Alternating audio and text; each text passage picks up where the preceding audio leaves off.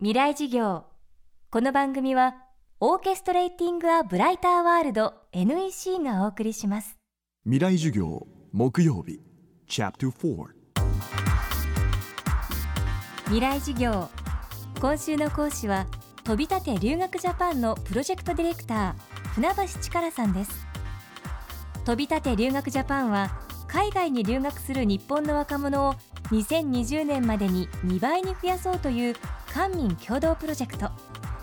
その中心となる留学制度日本代表プログラムでは最短1ヶ月最長2年の留学が可能です。今後成長が期待される新興国に留学する新興国コースやスポーツアート国際協力の分野で飛躍を目指す多様性人材コースなどコースは様々。地域人材コースでは地域の課題を解決するための方法を自ら企画し留学に臨みます。これからは20代で3回留学するのがビジネスの世界の常識になると話す船橋さん。未来事業4時間目。テーマはコンフォートゾーンからの脱却。まあ留学あるいは海外体験というとこでは当然一つは語学。これはあります。ただそれ以上に一番大きいのは自分を知るっていうことだと思うんですね。客観的に、えー、日本の良さも知るし日本のまずさも知る。で逆に言うと世界のいろんな国ことを知ることでいろんな多文化異文化に触れ合う自分とはこの人は違う考え方なんじゃないかっていう前提に立ってコミュニケーション取れるようになりますのでこれは日本国内でも生きるしどこに住んでもどこ誰と働いても必要となるという意味では一番は自分を知るその上でコミュニケーション能力となるの前提となる異文化理解みたいなところにつながってるっていうのがあります。もう一つは若者に最近よく言うんですけど日本って居心地が良すぎる。なので日本だと修羅場体験とかタフネスとかなかなか身につけられない。アウェイに行ってぶつかりながらいい経験をするあるいはコンフォートゾーンからの脱却なんて言葉が出るのでコンフォート居心地がいいゾーンから脱却することで人間として強くなるとまあ私は、えー、総合商社にいた最初の職場がそこだったんですけども主にアジアで仕事をしてました。例えば私が駐在したのはインドネシアだったんですけどもインドネシアって日本以上に実はあうんの呼吸が高いと言われてる国の、まあ、3本指に入るぐらいのとこなんですね。そうすると彼らが何を考えているかむしろわからない。でだんだん私が彼らに対してこうロジカルに詰める。欧米の人が日本人にしてそうで我々がムカつく思うような感覚をむしろ無意識にやってしまっていたでこういうことは、まあ、実際そういう場に行ってみないと体験してみないと分からなかったことなんですけどもいろんな人がいていろんな環境で育ってそこの背景まで理解することで自分は次はこういうふうに対応していこうということでその後の経験むしろどの国の人と会っても非常にコミュニケーションという意味での仕事はやりやすくなりましたね。日本の方よほど整備されてない国で仕事するというのは例えば約束の時間一つ守取ってもほぼ守られないビジネス的なスキルとかも整ってない。まだまだこれから発展途上の人たちと仕事するっていうのはあのいかに彼らと寄り添って一緒に考えるとかですね。人間関係を作らないとものが進まないとか。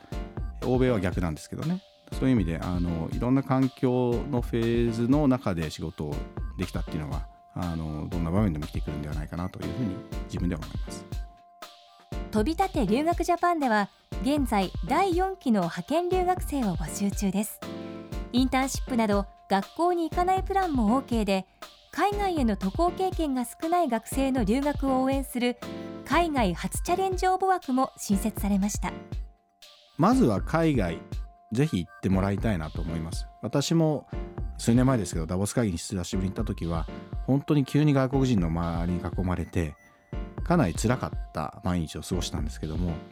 だんだんこれって慣れるんですよね。よくあの私は思うんですよ。筋トレと一緒だなと思って最初筋トレをジムでやるとき辛いんですよね。だけどある一点超えると急に心地よく変わると。そういう意味で本当に海外は今いろんなものが動いていてワクワクする事例もあるし今45歳になってでもわあ世界はまた広いんだな面白い人多いんだなと思います。でそれを見ることであの自分の人生がより豊かになってる実感もありますので1週間でもいいし、えー、まずは3日でもいいんですけど1回出てみてあるいはあの学生の皆さんは、まあ、外国の大学生がよく日本に来て1週間のサマースクロールやる。と、まあ、日本でやればね安全だしお金も安いしまずそこから行ってみて面白いなと思ったら次海外に行くなんてステップもあるような気がするのであのとにかくいろんなそういう外国に触れるということをちょっとでもやり始めてもらえると嬉しいなと思います。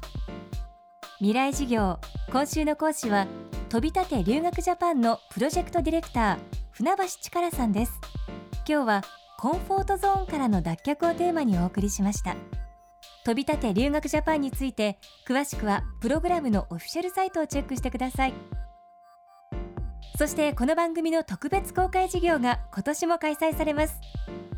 FM フェスティバル2015未来事業明日の日本人たちへ。今回のテーマは戦後70年のイノベーション新しい日本人の突破力です。日程は10月3日土曜日会場は東京 FM ホール。教壇に立つのは電子工学者でノーベル物理学賞を受賞した中村修二さん。演出家宮本亞門さん。日本紛争予防センター理事長瀬谷留美子さんです。この特別公開授業に大学生200名をご招待します。また授業を一緒に作る学生委員も募集しています。詳しくは東京 FM のトップページにある FM フェスティバル未来事業の特設サイトをご確認ください。